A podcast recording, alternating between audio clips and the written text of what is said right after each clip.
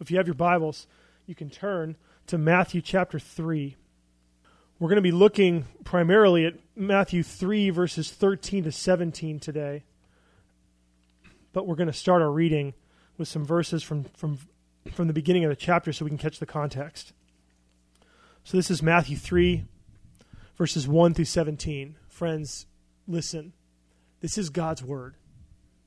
In those days, John the Baptist came preaching in the wilderness of Judea Repent, for the kingdom of heaven is at hand. For this is he who was spoken of by the prophet Isaiah when he said, The voice of one crying in the wilderness, Prepare the way of the Lord, make his paths straight. Then Jerusalem and all Judea and all the region about the Jordan were going out to him and they were baptized by him in the river Jordan, confessing their sins.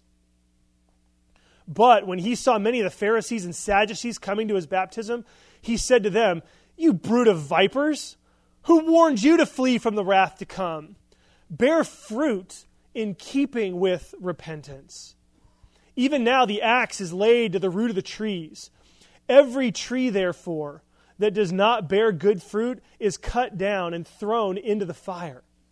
I baptize you with water for repentance, but he who is coming after me is mightier than I, whose sandals I'm not worthy to carry. He will baptize you with the Holy Spirit and fire. Then Jesus came from Galilee to the Jordan to John to be baptized by him. John would have prevented him, saying, I need to be baptized by you, and do you come to me? But Jesus answered him, Let it be so now, for thus it is fitting for us to fulfill all righteousness. Then he consented.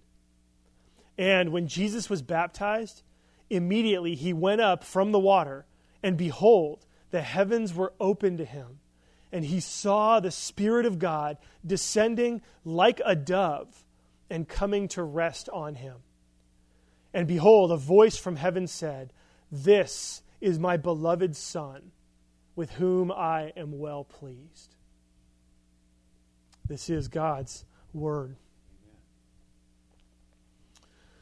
Well, we've been going through this Gospel of Matthew, and Matthew has been introducing us to Jesus and telling us that he is the King who is coming. We've seen that Jesus brings a fresh start, a new beginning to your life. No matter where you've been, no matter what you've been through, Jesus comes and brings a fresh start. Matthew's also told us that Jesus is God with us. He is the presence of God on earth and with his people so that we can experience God's presence in our lives. And we saw last week that Jesus invites us to get ready for his coming through John the Baptist. Well, we're starting a new series today because the King is now here. The King who is coming comes in this passage. Jesus comes and he begins his public ministry. So Jesus had approximately 30 years of normal life. Right? We find out elsewhere he's called the carpenter's son. And so what we see is that Jesus lived for about 30 years and he honored normal life. Right? He worked, presumably with his dad as a carpenter. And so he honors life, he honors work and family, showing that these are part of God's will for his people. But now, now he's here as king. As king. John the Baptist is calling people, he's calling the whole nation of Israel to return to God, to come back, to repent, to come back to God and have a relationship with him. And Jesus shows up to be baptized. The people are all coming confessing their sins, verse 6 tells us. And Jesus comes to be baptized. Now, this baptism of Jesus, there is so much that's going on here in this baptism, in this event in Jesus' life. It is pivotal, it is monumental in its importance. And the baptism of Jesus can be defined there's one thing that if you understand in this passage, it will help you understand the entire, the, the entire message of the baptism of Jesus. The one thing that defines this entire experience is the image of the Holy Spirit. Okay? It's the image of the Holy Spirit in this passage. Because, so here's the scene Jesus comes to John the Baptist, who's baptizing people in the Jordan River. Jesus enters into the Jordan River. He stands next to John. He is baptized. Then Jesus comes up out of the river. And after Jesus leaves the river, the heavens open up and the Holy Spirit descends from heaven and rests on Jesus. Now, let me just make a little qualification here. It wasn't that Jesus went under the water, and when he came up out of the water, the heavens were opened and the, and, and the Spirit came on him, because that's not how people were baptized in the Bible. Okay? What would happen is they would enter into the river, and then water would be poured over their heads. Okay, water's poured over their heads. Luke actually proves this. Luke tells us as much because Luke says in Luke 3, verses 21 and 22, it says that after Jesus came up out of the water, after he left the riverbank, he was there praying. And that's when the Holy Spirit descended on him. You can read that in Luke 21 and 22. But the key, the key is the image of the Holy Spirit. When the Spirit descends on Jesus, it says, it says in verse 16, it says, The heavens were opened to him, and he saw the Spirit of God descending like a dove. The Spirit is like a dove. Now, this image is huge in Christian iconography, right? If you've been around the church, even if you haven't been in the church, you might have seen this that the, this image is used. It's used on bumper stickers, it's used on Bibles, it's used in decoration, it's used on bookmarks or logos. This image of the Spirit as a dove. When I was in seminary, I went to Westminster and Escondido, and they have those Spanish tile roofs, right? You know what those are? Um, well, on every single one of the tiles, I, I, don't know, I was in my second year, I was walking along, you know, just looking up. I don't know why I was looking up at the roof, but on every single one of these tiles, there was this little dove etched in the side. And I thought, that's kind of weird. I mean, I just thought it was interesting. You know, that, that, it was, I mean, on roof tiles. There you have the Holy Spirit as a dove etched into the roof tiles. The question is, what does this image mean? You ever thought about that? Why does Scripture picture the Holy Spirit as a dove? And I'll tell you, most people don't know. Most people don't understand why the Bible pictures the Holy Spirit at the baptism of Jesus as a dove. And it's interesting because it doesn't picture the Holy Spirit in, as a dove in any other place. What's more, is that this is one of the few things that's in all four of the Gospels. And so something's going on here, and it's significant. This week, um, I asked all the people that I know on Facebook. I just put out there on Facebook. So, anybody know why the Bible, why Matthew presents Jesus, uh, presents the Holy Spirit as a dove? And some people said, "Oh, it's a symbol of peace or love, a symbol of purity um, or innocence." You know, one person said, oh, it's a messenger. Doves are messengers. None of that's right.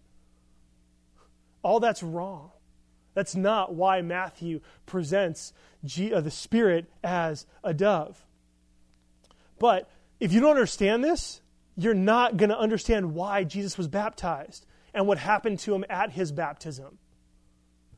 So, how do you figure it out? How do you figure it out? What's the answer? Well, that's a quick lesson on how to study the Bible.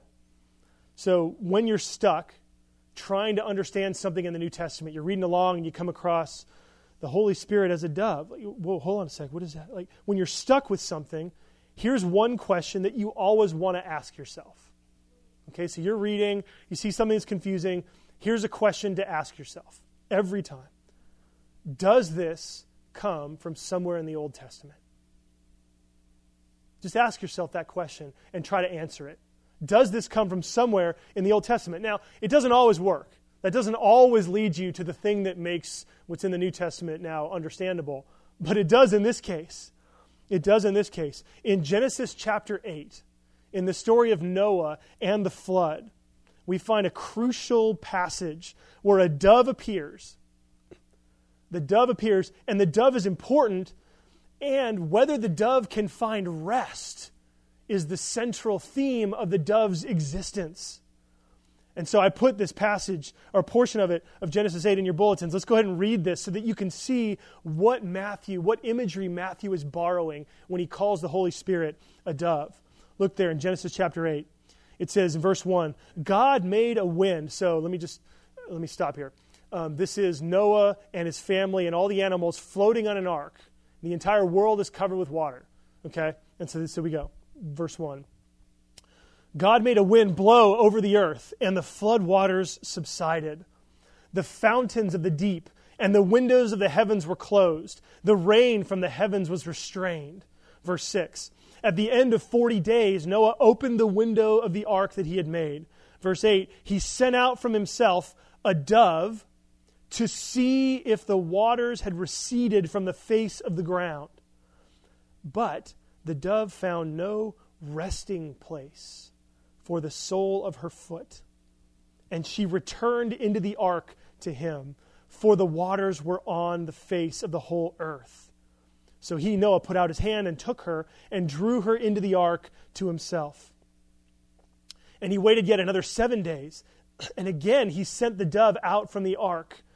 Then the dove came to him in the evening, and behold, a freshly plucked olive leaf was in her mouth. And Noah knew that the waters had receded from the earth. Then he waited another seven days and sent forth the dove, and she did not return to him anymore. So the dove for Noah was how Noah evaluated whether the flood was over, whether the waters of judgment had dried up on the earth. And when the floodwaters were still on the earth, the dove had nowhere to rest. Right? You can picture that. The dove flies off looking for a place, looking for a place. There's nowhere to rest because the dove's not going to land in the water. And so the dove comes back. when the dove came back with a leaf, it meant to Noah that the trees were now poking up out of the water. So we see the, the water levels going down. And when the dove didn't return, Noah knew that the judgment waters of the flood had dried up. You catch that? Well, Matthew is telling us that at the baptism of Jesus, the same thing happened. The Spirit was sent out of heaven by God looking for a place to rest, and it was able to rest upon Jesus.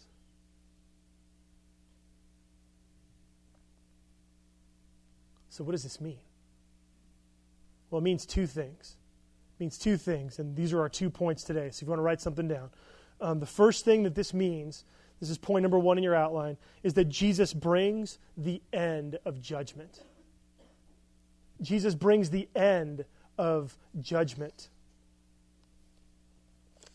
So, the end of judgment. We see, we have John the Baptist coming, right? Just for a little bit of context. John the Baptist comes and says, Hey, the king is coming right? The king is coming. He is about to appear. The king is coming, and you need to get ready to meet him. If President Obama was about to walk into this theater, what would you do? You'd have to get ready to meet him, right? Probably not a good thing because you're in a big crowd, but what if President Obama was coming to your house this afternoon? You might even skip church.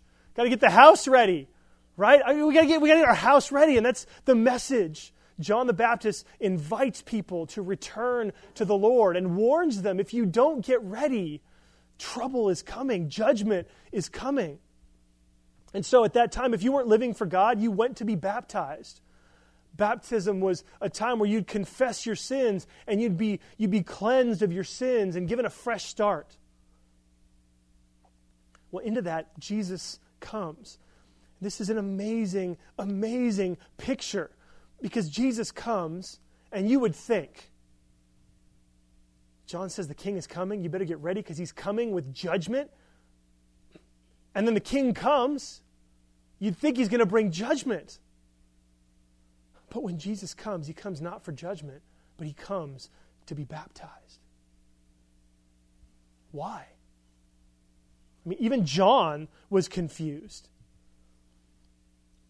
Verse 14 John was going to prevent him. He said, I need to be baptized by you. Do you come to me? John's like, Jesus, you've never sinned. What are you doing here? Jesus, you have a perfect relationship with God. What are you doing here? And Jesus answers. And Jesus reveals to us the very face and heart of God. Jesus says, Let it be so, for thus it is fitting for us to fulfill all righteousness. Let me interpret that for you. What Jesus is saying is, God has come to love the world. God has come, and before judgment, there is invitation. Before judgment comes, God comes to invite us to return to Him. And so the king shows up. The king comes not with condemnation, but with identification. Jesus shows up and doesn't condemn your sins, but he actually confesses your sins as though they were his own. Jesus comes and identifies with sinners. This is where it starts. This is where it starts. This is what got Jesus into so much trouble with the religious people of his day. Because Jesus was willing to come and identify himself with sinful people, with broken people, with people who didn't have their act together. And it's amazing because he comes to this baptism where everyone's confessing their sins. And what Jesus does, I mean, in this, Jesus comes confessing the sins of his people, not standing apart from them. Like it'd be one thing if Jesus went in, came in and said, Yep, yep, this is right. That's right. All y'all, you guys stink. You're awful. You're broken. You're horrible. You better get cleansed here because that's what you need. Instead, Jesus, who was perfect in every way, and this is what the truly perfect people do they don't stand off and condemn, they join in, they identify. And Jesus says, the folks who are repenting, these are my people. These are my people. Jesus is not out for the perfect. Jesus doesn't come for the perfect. Jesus comes for the honest. He comes for the honest. The people who are willing to say to God, you know what, God, I've fallen short. I've got sin in my life. I'm broken. And I'm sorry. So Jesus comes confessing the sins of his people. And he's not the only one who's done that. That actually happens periodically in the Old Testament. In, in Daniel chapter 9, the confession passage that we read together today in our confession time, that's Daniel confessing the sins of his people. And if you read that chapter, and you pay attention to the context of Daniel, Daniel has not committed hardly any of the sins that he confesses to God. In Nehemiah 9, it's the same way. But that's what good leaders do. When things fall apart, when bad things happen, leaders don't distance themselves and say, well, it wasn't me, it was those people under me. Good leaders will enter in with a solution, will enter in with care. And that's what Jesus was doing. Jesus loves the honest, which gives us freedom and tells us that there's no, we don't need to hide. We don't need to hide. We just need to be honest with Him. And in this, we see a foreshadowing of the end of the story. Right? Jesus isn't done in this passage identifying with us he continues to identify with sinners. He continues to identify with people who are broken but honest about it. At the end of Matthew's gospel, you see where it leads him. He doesn't just confess our sins, but on the cross, Jesus actually takes the punishment for our sins. On the cross, Jesus brings an end to judgment, not by eliminating the concept of judgment, but by taking judgment on himself. Jesus brings an end of judgment by taking our judgment, the judgment that our sins deserve, onto himself. He owns our sins. And what we see here in our passage is that when he does that, that's when heaven opens. That's when heaven opens. And God says, That's him. That's him. That is the one that I want you to follow. The one who will be honest with you about the judgment that's coming, but the one who will take your judgment if you turn and trust him. because the Spirit descended on Jesus, meaning that judgment was over with him. Everywhere else at that point, the judgment stood. But in Jesus, the judgment ends. And if you trust in him, then your judgment is also over. Romans 8 1 says, There is therefore now no condemnation to those who are in Christ Jesus if you trust in Him, God paid for your sin on the cross. And you can be forgiven. That's amazing. That's our Savior. This is the King who has come. So Jesus brings an end to judgment. The second thing that Jesus' baptism does is it brings the beginning of a new world. So the end of judgment, but then second is our second point that Jesus brings the beginning of a new world. What was the purpose of the flood back in Genesis 8? It was to bring judgment, but also to bring a renewal and restoration of the world. It was to rid the world of sin. And so God ended the flood. God ended the flood because of his love for people and because of his plan to renew the world. That's what God is aiming for. God is aiming for a total restoration, a completely renewed heavens and earth. And so, what that means for us here at Harbor, what that means for our church, is that God.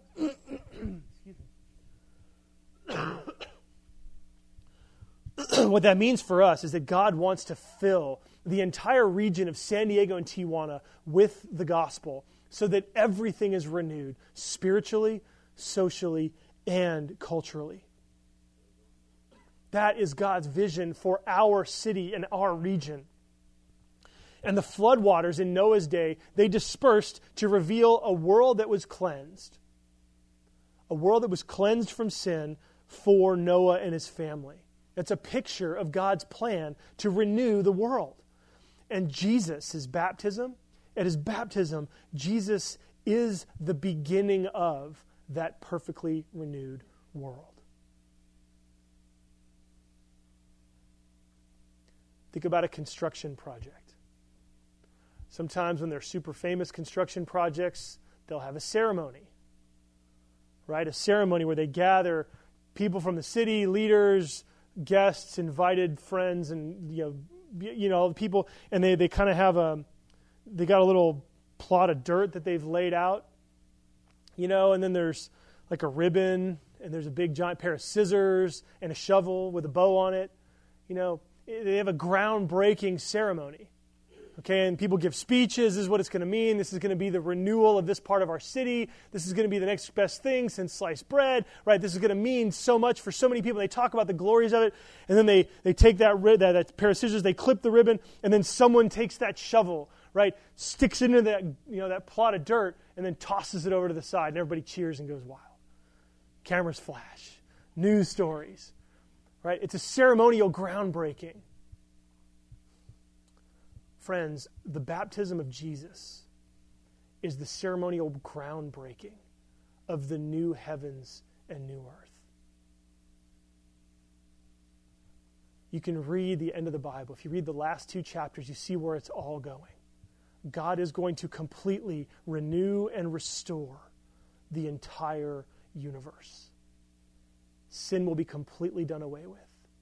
All mourning, all tears, all sorrow, all sadness, all brokenness, all relational difficulties are going to be gone. And we will experience what some theologians call the consummation. The goal to which it's all leading. Jesus' baptism is the beginning of that. We saw that Jesus' baptism foreshadows the cross, him entering into our judgment, but it also foreshadows his resurrection. Because Jesus goes in and the flood waters are poured over him in his baptism, and yet he comes out of the river alive. Right? It foreshadows that from death, Jesus brings life, and he is then filled with the blessings of the Holy Spirit. The image is, and it is sort of, you can trace this through the Bible. The image is that it's, it's like the Holy Spirit is the dove looking around, searching around, looking for someone to rest on, looking for someone in whom there is no judgment, looking for someone in whom he can begin this new creation. Second Chronicles 16:9 says, "The eyes of the Lord move to and fro throughout the earth, looking for someone whose heart is completely his." In the book of Isaiah in chapter 63, God says, "The day of my redemption came and I looked, but there was no one to help. I searched, but I could find no one." And so my own arm brought salvation.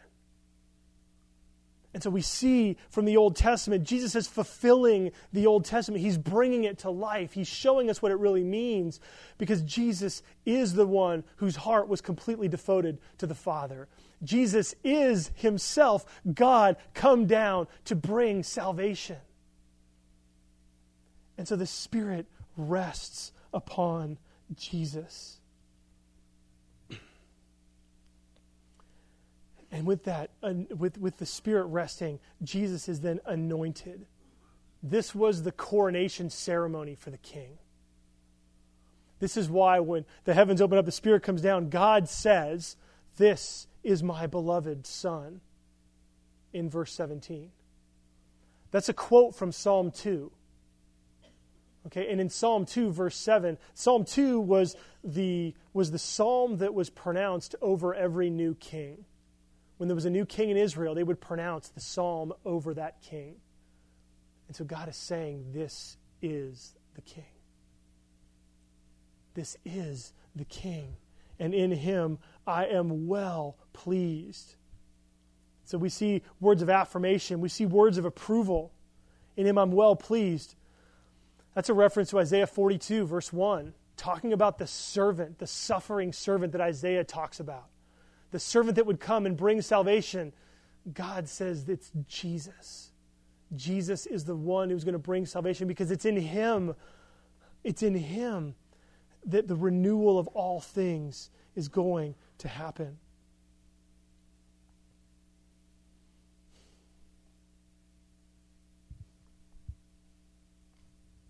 So, this is Jesus. He's the King who has come.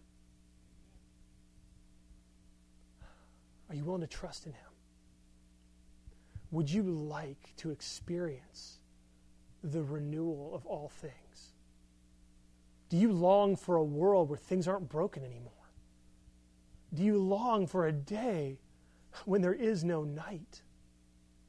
When there is no darkness, when there is no confusion, when there is no brokenness, when there is no frustration? Do you long for that? That's what Jesus promises to bring. That's what God the Father said Jesus would bring at his baptism. The Spirit descends on Jesus as the beginning of a new world. If you trust in him, if you put your faith in Jesus, then you, the Bible says, that what is true of him becomes true of you. We talked before about condemnation goes away if you're in Christ. The Bible says that if you trust in Jesus, if you believe in Him, in His death and His resurrection, if you decide, you know what, I'm going to follow Jesus because I want this that He's promising, I want this renewed life, I want this renewed experience. If you trust in Jesus, the Bible says you become God's child. And God will say over you, This is my son. This is my daughter in whom I am well pleased. And he can be well pleased with you even in your sin.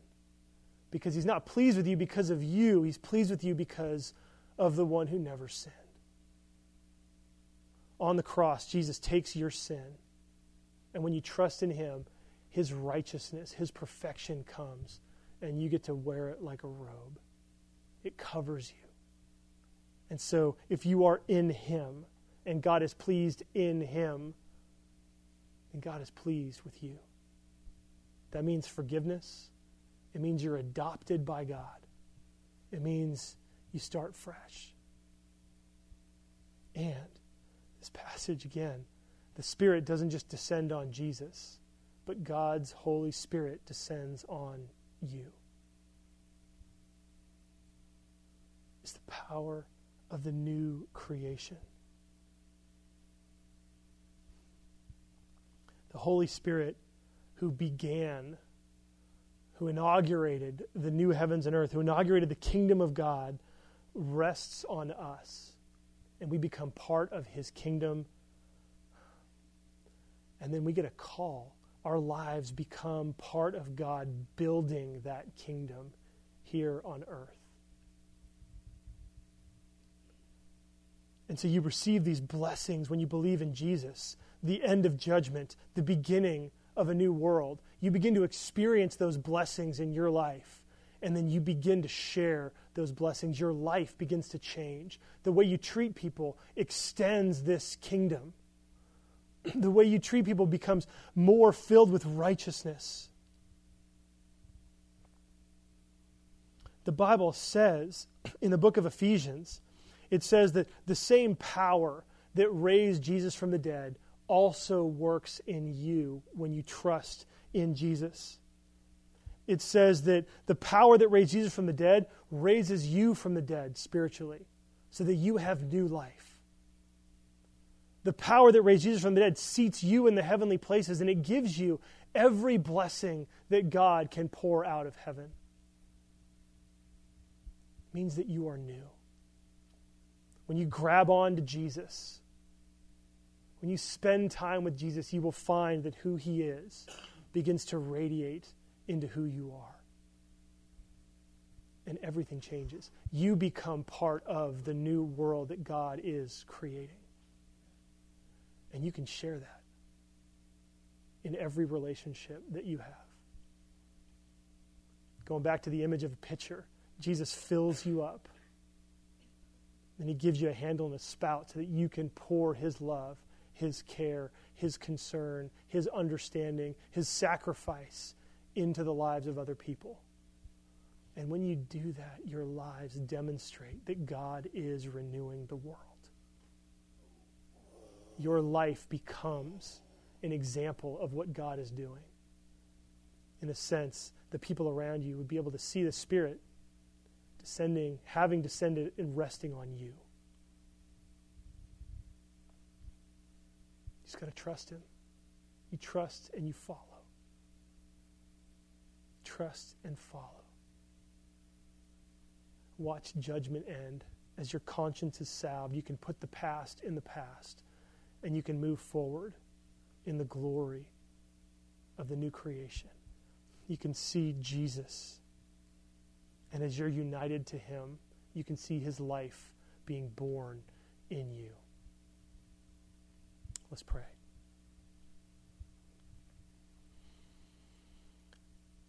Lord Jesus, would you please help us to understand this? All the talk in Ephesians about being united to you and your power at work in us, it's part of a prayer, Lord, and that's our prayer that you would enlighten our minds and help us to understand this power that works in us. Lord, we want to experience the end of judgment. And so we come to you confessing our sins. Please forgive us. And Lord, we want to experience your presence to help us to believe and understand and experience the power of your Spirit unleashed in our lives. Lord, when we look to ourselves, our faith grows thin. But when we look to you, when we see you, we know that you're alive in us. Help us, Lord, to be a blessing to others. And for those who are here, Lord, and haven't trusted you, help them to be so caught up in this vision for a renewed world, a vision for a renewed San Diego and Tijuana, that they would want to experience that themselves. Help them to confess their sins and trust in you. We pray this in your name. Amen.